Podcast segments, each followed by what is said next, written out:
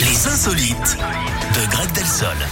Vous nous amenez où ce matin et vous nous parlez de quoi, Greg On va à New York, aux États-Unis, Eric, avec ce mystère. Des centaines de kilos de pâtes ont été déversées illégalement dans un coin boisé. Les spaghettis, macaronis Ah et ouais coquillettes avaient été sortis de leur emballage et jetés près d'un ruisseau, l'équivalent quand même de 15 brouettes. Les autorités ont ouvert une enquête. Ça devrait on réunir a euh, trouvé le gratin de la police, forcément. Comment On a trouvé d'où ça venait Pas encore. Le Ah. mystère reste entier, figurez-vous.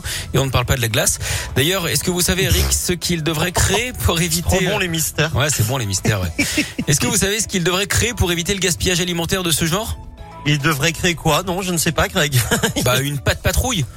Oh la vache. Pas de, pat- pas de patrouille, pas de patrouille. Bah Dès oui. qu'il y a une embrouille. dans pas la de grande patrouille, pas de vallée. patrouille. Bon, merci beaucoup, euh, Greg. Je vous en prie. revenez à 11h Avec plaisir. à tout à l'heure. Ed Sheeran avec Eyes Closed et Jane de Fool, ça arrive juste